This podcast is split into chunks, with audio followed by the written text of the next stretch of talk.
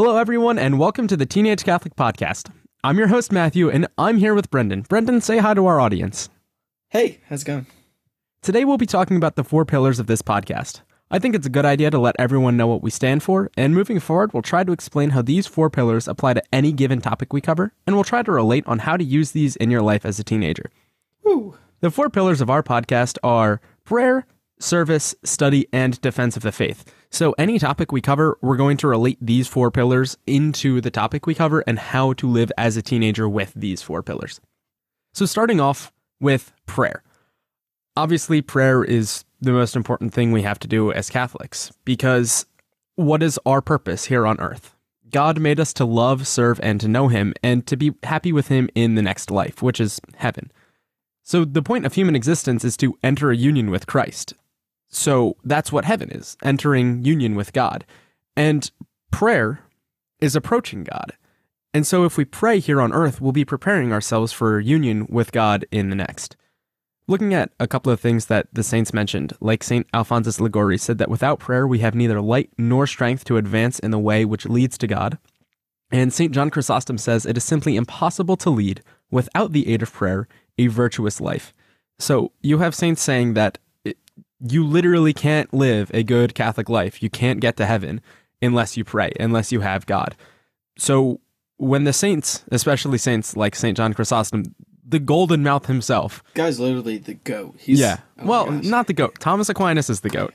Well, you know what I mean. These Um, guys. The the angelic doctor himself, St. Thomas Aquinas, is the goat. But yeah, these guys are saints for a reason, right? And it's important to appreciate what the saints have to say because, well, they did something right because now they're in union with God. Exactly. The Summa Theologiae says that all of our prayers ought to be directed to the acquisition of grace and glory which God alone gives. And that's important because we need to pray every single day. St. Thomas Aquinas says you have an obligation to pray every day for 15 minutes as a minimum for justice, to give God the glory that he is due. So we have to pray for God, for his glory, and because it's what we owe him. But then also we can pray for ourselves as well. St. Thomas, excuse me, not St. Thomas Aquinas, uh, St. Augustine says that it's not wrong to be seen by men or to pray to, excuse me, it is not wrong to be seen by men, but it is wrong to do this in order to be seen by men. So you can't be a jerk about praying. You're not allowed to, to do what the Pharisees do when Jesus clearly says, the hypocrites pray to be seen by men, right? The Pharisees on the street corners go, Oh God, look at me. I'm so wonderful. I just am praying in front of everybody. How about that? Please bestow your graces upon me. That's in the gospel too. With the um, you got the the sinner and you got the Pharisee, and you got the Pharisee. He's all like, "Oh, look at me! I did. I gave you my wages. You know, I made sure the temple was clean." And then you got the sinner. It's like, God, you know, I know I'm a sinner, and I'm really not uh, supposed to have your blessing, but Yeah. you know, please bestow me with Yeah. One, one is giving Right. glory to God and one is giving glory to yourself. yeah. Yeah. So you're not supposed to do that while you're praying, but it's totally fine to be seen by other people while you're praying. So Brendan and I, before school every day, we go to our school chapel. We're blessed enough to have a school chapel. And I know not everybody has a school chapel, but before school, we go, we pray for how long, Brendan? 20 minutes? Uh, I would say so. Yeah. Yeah. Um, we get there at about seven and school starts at 730. So we pray for about 20 minutes and, and that covers, you know, Hey, I'm praying. Uh, Here's my, my minimum of prayer is 20 minutes. Just, just simple 20 minutes of prayer is a minimum. But I did 14 today, so Oh yeah. Brendan Yeah. counted. Yeah, of course. I gotta do one more Yeah. minute. Yeah, yeah. Uh, Saint Blessed Peter Julian Eymard, who's a French priest, says that in order to succeed in prayer, it should be done when we first awaken, when our whole being is calm and recollected. We need to make our meditation before anything else. So pray in the morning. It's it, what else are you doing? I mean, you wake up and you know you use the bathroom, you brush your teeth, you comb your hair, you put on your clothes, you eat breakfast. How long does that take you? And you should have enough time to pray that whole time pray when you're walking between classes, pray when you're driving somewhere. Uh, That's a great thing that I started doing. I used to listen to podcasts whenever I would drive places, and now I I pray a rosary on my way to school every day. So instead of getting all uptight about the media and all that, I just I pray a rosary, puts me in a great state of mind to continue throughout the day. Uh, Rosaries are awesome. If you do Oh, them yeah. right, they Oh, take yeah. 15 minutes. And if you, you know, really get into it and do a whole bunch of the add-ons you can do. Maybe 25 minutes. I have to recommend rosaries. And uh, Brendan and I, we both own rugged rosaries, and I, I know that owning a really cool rosary helps a lot. So, uh, if you need to buy a rosary that inspires you to pray, buy a rosary that inspires you to pray. But having having a rosary definitely helps a lot because you can just whip it out and boom, here's a, a set of, of prayers you can pray for 15 minutes. Great, great spiritual weapon. Right. Oh, yeah. yeah. So prayer is necessary to approach God. There's no way to approach God without prayer. And they're also not exclusive. You don't pray and approach God or approach God and pray or do one without the other. They are the same thing. In order to approach God, we have to pray. And the saints who are in union with God, their prayers are more efficacious than ours are. There's something about having a whole bunch of different levels of prayer, which I'm not going to worry about right now. There are nine levels of prayer. And the last one is transforming union, which is when our soul is prepared to join God. It's described as a person being so captivated by Jesus that they are totally absorbed in him, and your soul is basically no longer in your body. So all of the apostles reached this. Padre Pio, people claim that Padre Pio reached this level of prayer, but reaching a high level of prayer means you're doing the right thing. I think we're going to do an episode on levels of prayer later because they're super complicated. We can't fit them into this. But praying is important. So pray for pray for 15 minutes a day and that will approach God. Yeah. I know that praying can be hard for teenagers in today's world because you think you're busy, you're really not, guys. Again, pray on your car ride, pray on your way to classes. Just find a- at least 15 minutes. You'll find that your life gets a whole lot better. You'll stop falling into sin as much. It'll be great. Go to mass too. Mass is Oh yeah. the best form of prayer. And you know, you approach God spiritually by praying and also physically when you receive the Eucharist.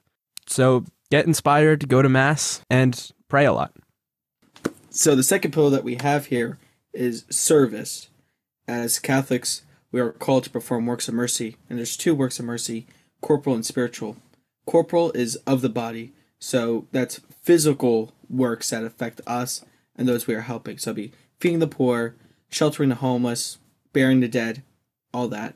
And spiritual works affect us spiritually and those we are helping spiritually. So praying for the living and the dead, instructing the ignorant, comforting the sorrowful, and um, admonishing the sinners. And there's a bunch of others too. How do I? How do we know we have this? Because Jesus, He performed these works. Yeah. It's it's in the Gospels. If you don't believe me, just read the Gospel. Yeah, I, I wonder, it, it would be interesting, Brendan, if we went through the gospel, if we could find a place where Jesus did all of the corporal and spiritual works of mercy. Oh, I'm sure. you know. I, I'm sure he did, right? I'm sure you're right. Yeah, yeah. But we I wouldn't just- have them if he didn't. Yeah. yeah, yeah. Yeah. And the overall definition of what service is is basically performing duties towards God while meeting the needs of others. So, for example, altar serving. And shout out to those altar servers. You guys are awesome. Yeah, we love our altar yeah. servers. Brendan and I, we, we love our we love training our altar servers. Oh yeah, it's great. It's get awesome. get involved altar serving at your parish. Yes. It's it's great. Great, great way to grow closer to you. Chris, It's also a great way to get a whole bunch of priests to ask you to get into the seminary, but that's different. uh, yeah, very different. Um, so when you're as uh, when you're an altar server, not only are you serving God through the mass at the altar, but you're also assisting the priest, you're assisting the deacon in the ministry of altar serving. Why do we do service? Because Christ did service. He did not come into this world to be served, but to serve. So on Palm Sunday, when he was going through Jerusalem and everyone was laying the palms down, he didn't go, Yeah, you should be bowing down to me. I'm your king. No, instead, on Holy Thursday, uh, the Last Supper, he washed the feet of the apostles to show that he, uh, serving, he's serving Yeah. others, right? That yeah. that's a great line, actually. Uh oh, what is it? Peter says, Peter says, uh, "Lord, you shall never wash my feet." And Yeah, Jesus says, "You may not understand what I'm doing for you now, but later." It- Something like that. You might not understand Yeah. now, but you will later. you will later. yeah. Basically, showing that he is a servant, right? You guys don't get why I'm doing this now, but y- later you will realize why I have to serve you. Great line. A lot of great great. lines from Jesus. I think everything he says is great. Oh, yeah. I mean, yeah. Yeah. yeah, Okay. yeah. So, when we're serving others, not only are we serving those who are in need, but we are serving the beloved children of God. They, uh, as humans, were made in the image and likeness of God. So we're contributing to the environment God made, the the whole world that He made. Yeah, unlike Adam and Eve who messed I'm it up. like- Boo. nah, Well, that's what Jesus is for. Exactly. That's what Jesus is for. And Christ puts us with people in our lives so we can help them out and they can help us out. So we should be recipients of service and we should be servants of others, of course. Yeah. So, how can I serve Christ and how can I serve others? Just get involved with your parish, I would think first. Become an altar server, sacristan, lector, be a part of the music ministry. Go up to your pastor or go up to your priest in your parish and ask, "Hey, I want to be an altar server. What do I have to do for that?" Yeah, no, it's it is really easy to do that. It, Yeah. Just just walk up to your priest and say, "Hey, I'm interested. What can I do?" And priests Exactly. are looking for help all the time. Especially from the from the youth, because there's such like a Yep. yep. decrease in youth participation in mass. Churches churches are old. Look around your church. Its average Yeah, age is probably 50. Oh yeah, definitely. You should also join youth groups and uh, Bible studies. With youth groups, you're around kids your age or in that age bracket, doing the things that you love, and more importantly, just learning about Christ, His ministry, and learning like the overall will that Yeah. He has for you. And and the the youth group and Bible studies also works well with our next point, Brendan. Oh yeah, oh yeah. And also how about other parishes that are in need. So Matthew and I, we both go to different parishes, but I I go down to uh, his parish and I help out with serving with anything that the parish needs. And I I also go down to the um the mother church of the diocese, We love we love our cathedral basilica. uh, Cathedral Basilica. It's, it's awesome. It's awesome. It's It's gorgeous. It's It's it's, gorgeous. gorgeous. Yeah, I've sung in there before. I, I've sung in there before, and it is. Oh my goodness, it's beautiful. It's gorgeous. You don't see like think it's huge, but you go inside and it's enormous. yeah, yeah, It's, oh my gosh, it's great. yeah. And and also, I think another thing about service is that it's so rewarding too. A lot of the times we're so caught up with ourselves that we just kind of, oh, I need to do this because I'll get paid, or I need to do this because of this or this. And sometimes doing service just makes you feel good. It. And uh, it, while I don't want to, while I'm not saying you need to do things because it makes you feel good, because most of the time that's not the reason why you should do things. When you perform a good act of service, it's so rewarding. It is, yeah. I, I'm yeah. thinking particularly about whenever I altar serve and we have a mass that we've got like eight altar servers and we've got the incense and the torches. Oh man, oh man, right when you have a whole bunch of people coming together to serve the it's parish. such like a great sight. It's, it's such so a great sight. beautiful. It's, It- so beautiful. maje- uh, majestic. It's really, it truly is. Yes. heaven right there in front of you.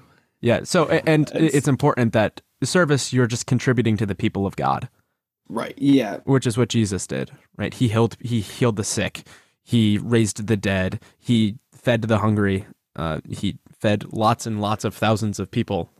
So it's, it's, we're just called to be like Jesus, right? What would Jesus do? He, he would serve people. He would serve everybody, no matter if they were a tax collector or a sinner or what, right? He, he even served the Exactly. Pharisees. The Pharisees got served. oh, Oh. Uh, so with the point of Bible studies and uh, youth groups, studying is one of our other pillars. So, and you can't expect to grow in knowledge if you don't work for it. So, math, for example, if you don't do the, the problems, you don't reread your notes, you're not gonna get better at it. And the same thing applies to theology. yeah. I mean, unless you're doing calculus, because I do that work all the time and never get better at it. Maybe you should read. Yeah, just read more calculus. Just read more Let me, calculus, the, the, the angelic doctor has lots to say about calculus. But when it comes to, to knowing God's will and to, to to understand the church, you don't need to be some top notch theologian, and you know that helps a ton. It helps. Yeah, It I mean, helps. I mean, St. Thomas. Aquinas was a top-notch theologian. But he is the top notch. he is the go at. Bleh, bleh. Um, but you know, as teenagers, you know, I personally don't like reading, but Oh it really gosh. helps. I, I'm sorry, I, Yeah, or even finding time to read. As much as I like say, an article or something. hey, find time to, to pray. I think it's a lot harder to find time to read because sometimes when you're the short times when you can pray, you can't necessarily read because sometimes when you read, you really have to go deep and understand Yeah. things and you need more time for it. So Yeah. when there are times like when a- you can pray in your life, there's not always times when you can read in your life. Yeah, one of the um liturgy of the hour times that we the priests and religious have to pray. It's called office of reading, and that has usually a New Testament reading or an Old Testament reading, and it has works of the saints who are. Brendan. hey, hey, A New That thing takes a or an- while. it has normally a New Testament reading or an Old Testament reading. Yeah, one of the two. Okay, I'm still trying to understand the whole thing, but that thing it, that takes a long time, and you know each reading takes like five pages long. it Feels Yeah. like so. Yeah. Yeah, but if you're wondering what you should read, right off the bat, you gotta read sacred scripture. Absolutely. right. you know- there's there's the three legged stool of the church that supports it. You have tradition, which is what we pass on. Think of the dogmas and doctrines that we have that aren't written down in the Bible. Yeah. Even the ending part of the Our Father is tradition. Yeah. For thine is the kingdom and the power and the glory forever and ever. That part that we say in the Mass, it's not in the Bible. It was actually a tradition started by early Christians that the Catholics were like, hey, this is really cool. We're going to make it part of our Mass. so, tradition. There you go. Uh, but Hey, we have cool. tradition, the magisterium, which is the teaching uh, teaching office of the church, and then you have scripture. And which of those three is a book? It's sacred scripture. Yes. Love sacred scripture. Yes, sir. And um, you know, as much as the Old Testament is important for us, the New Testament is filled with teachings on how to live Christian life. Yeah. So you know, you got the Gospels, which are accounts of the life of Christ. You really can't get any better than that. The life, death, resurrection of our Lord. Pauline letters are a mechanism for understanding the Christian message, the message of Christ. And the Catholic epistles take the challenge, uh, yeah, take issues that faced the early church and how to solve them, and also strengthen the message of Christ's glorious return. yeah, So, Brendan, ju- just to note, it, it is important to read the Old Testament. We're Oh. not saying don't read the Old Testament. We're just saying that in terms of studying, if you want to learn how to defend stuff the right way, it's more important to read Paul when he says, yeah, homosexuality is bad, than to read the Old Testament when uh, don't eat Yeah. bacon and you're not allowed to wear polyester. And what? I'm don't flick it right li- now. No light switches. no light switches on the Sabbath. You, you think uh, God's gonna smite me if I Yeah. turn on the light? Nope, Hmm. nope, because Jesus came and made a new covenant. Or well, he fulfilled the old covenant. Yes, he did. We're under under the new covenant with God. Woohoo! pray pray for our, our Jewish friends that they may realize the fullness of truth is in the Catholic Church. Amen. Um, you should also read works of the saints. So Saint Augustine of Hippo, The Confessions, and City of God. I read those two books last summer for a, a retreat. Confessions is the, the greatest autobiography I've ever read. You want to talk about like a full on um, conversion other than Saint Paul? Yeah, this really. man really went through a conversion. Being, he was like He was he was a rather promiscuous man. very, very prom- uh, promiscuous. Yeah, I- Oh not my as bad as Paul, who was I mean going around slaughtering I mean- Christians. but hey, that's just a testament to what God can do with your. Okay, Yeah. look, if you think your life is in shambles. Look at Augustine, look at St. Paul, Paul, and also yeah. realize that vodka is made out of potatoes. So if we can do that with potatoes, imagine what you can do with your life. okay. Um, the City of God too. That's a book about. Uh, I believe it was uh, given to one of Augustine's friends or students to basically go against the. Don't want to say it was a Roman heresy, but it was some sort of heresy going around, and Augustine was just like throwing to these uh, heretics. Hey, this is the real city that we're trying to spread into this world. Yeah, it, it's it's really interesting work, basically comparing the city of God, which is the Christians, versus the the people from outside the city of God, Yeah. and Yeah, just yeah. showing that the people in the city of God are cooler and better and more awesomer and Awesomer. yeah, Of course, the great St. Thomas Aquinas, the Summa, the goat. Meh. the All right, I'll stop with goat. I'll stop with goat noises. Yeah, Bah. Um, but the Summa is probably one of the greatest pieces of literature us Christians and us Catholics can have. Yeah. I mean, b- besides the Bible, maybe. Besides the Bible and the, the Catechism, Eh, yeah, I, I we, it basically is a catechism. It, it's but- it's a pre-catechism Yeah. before uh, John Paul II. Maybe we'll do an episode where we read the Summa cover to yeah. cover. Make sure you like and subscribe so we can buy a copy of the Summa, and then Yeah. and then we'll go ahead and throw in a comment if you think we should read the Summa cover to cover. You should also read the Church Fathers, the, the early uh, Christian teachers, like Justin Martyr. His Yeah. first apology is Justin Martyr, uh, Ignatius, even as late as into Gregory. The Great. I'm sure you can find, yeah, Pope Gregory the Great, and then Gregory of the Uh, name out in the East, Nazianzus, something yeah, like that. Yeah, something like that. Yeah. Bede, the Venerable Bede. a, a whole bunch of great early church fathers, and Augustine, obviously, a whole bunch of great early church fathers who they're church fathers for a reason. They wrote some really cool stuff. Oh yeah, yeah, and of course, yeah, probably the one of the greatest modern popes we've had, if not the greatest, uh, Saint John Paul II, the theology of the body. If you want to know what the role of a real Catholic couple and the role that the male and female play, I would. Uh, that is great to to read and to understand Yeah. the, the true uh, roles of each. There's there's a reason player. JP2 was or, or not ordained. Yeah, he was ordained a saint. He was ordained. Yeah. yeah, there's a reason he became a saint as fast as he did because Yeah. he, yeah. he was so influential. Yeah. But not only the modern popes like St. John Paul II, but also modern theologians and apologists. So like uh, Benedict. Benedict the Sixteenth, who God rest his soul. Yeah, Um, but I, I think he will be a saint very soon. Oh, yeah, I think so. Yeah. who Uh, his Jesus of Nazareth series is awesome, awesome. Yes, it's a yeah. great collection of series. G.K. Chesterton, I like this guy. I talk about him a lot. my sen- yeah. my senior quote I think that I'm going to choose is actually by G.K. Chesterton. It's fallacies don't cease to become fallacies just because they become fads. Love the guy. Great Um, Catholic apologist yeah. from England. Scott Hahn too. He's a great, great Yeah. writer. The Lamb's Supper, Hail Holy Queen. Uh, I'm pretty sure he's a Catholic fundamentalist too. So Yeah, you'll mhm. find a lot of great stuff from him. And of course, uh, C.S. Lewis and J.R.R. Tolkien. Yeah, fiction. Yeah, two- fiction Two of the greatest fiction novels. Yeah. C.S. Lewis with The Chronicles of Narnia, which is a great thing to read for little kids, even into T- teenage. teenagers. Yeah, I, I just read Narnia a little while ago, and I was amazed at the insights I was able to get out of it because I remember reading it as a little kid, maybe eight or nine. I read it in fifth grade, and then I just read it not too long ago, and I was amazed that at three different levels, I could find each of the little nuances that he threw in there that meant different things to different people. And then obviously, Lord of the Rings is just a outwardly Catholic book. Not even like, oh, we're pretending to be Catholic. Like, nah, it's No, just just yeah. Catholic Oh, guys. yeah. yeah. You know, I never read those two, you know, book series. I've seen the movies. Uh, so Uh, hey, not the same. uh, I think so, but that's another topic for another time. But also stuff like Catholic Answers is great. They provide a lot of great resources. Even just going on and, and you can go in and type in basically anything into their search bar And and, they an have for it, resources yeah. on it. yeah.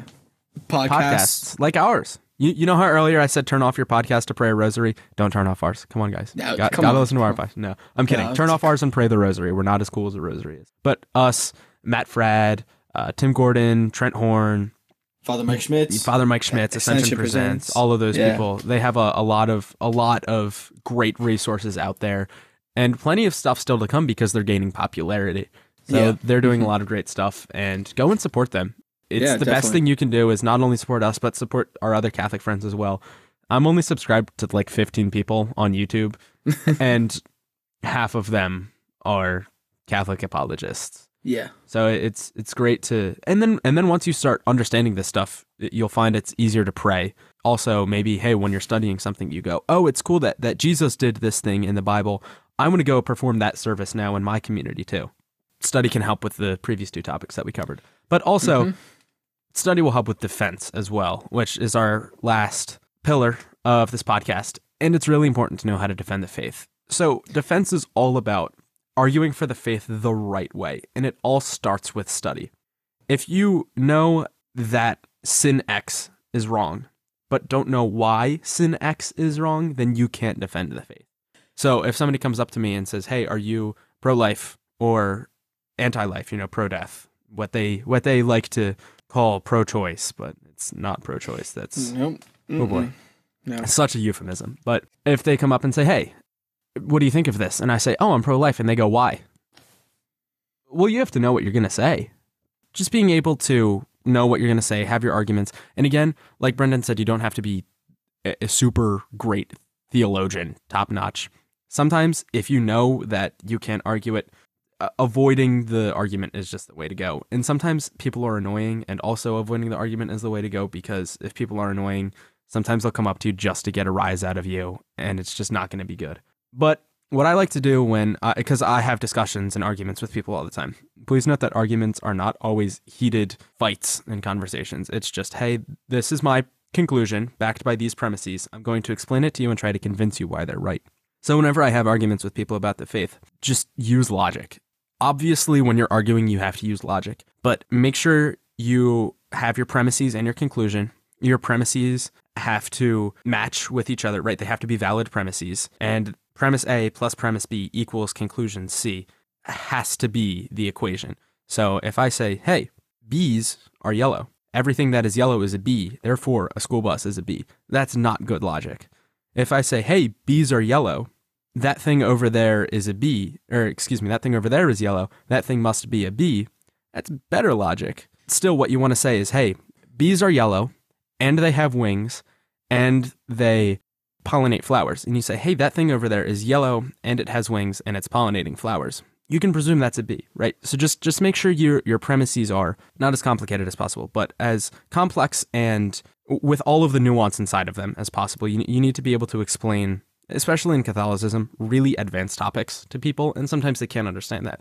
So make sure your premises are good. Make sure your conclusions match your premises, and then just prove it using that.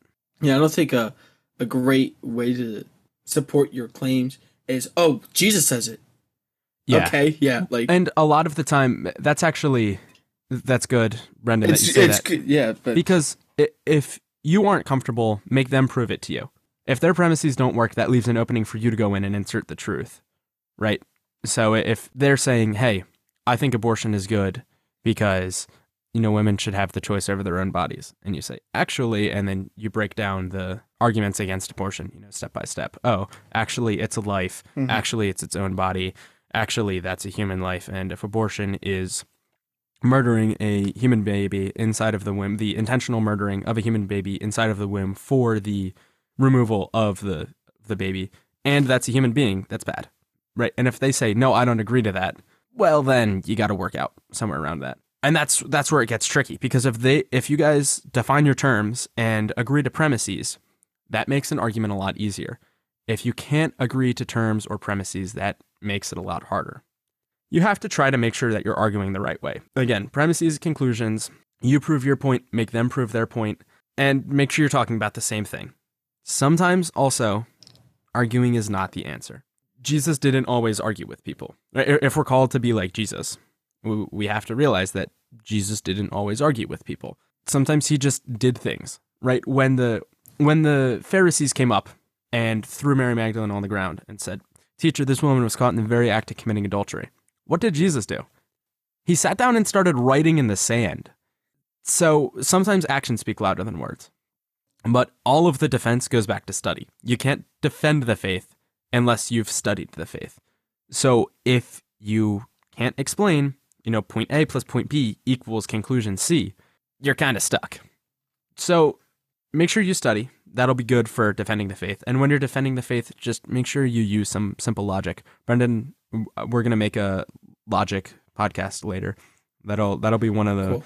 newer things that we that we get to. But we're gonna make one of those. Yeah. Just breaking down.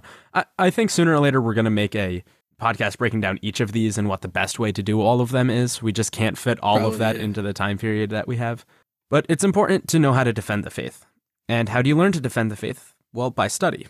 And study can help you defend the faith and also help you in service and prayer. And service is important because it's what Jesus did. And service can also help you defend the faith because sometimes your actions speak louder than words. But all of it goes back to trying to be in union with God. And what's the easiest way to do that? By praying. Because prayer is really just approaching God. And that's what we want to do. We want to approach God so close that we are in union with Him. Yeah. Woo. Yeah, baby. yeah, baby. yeah.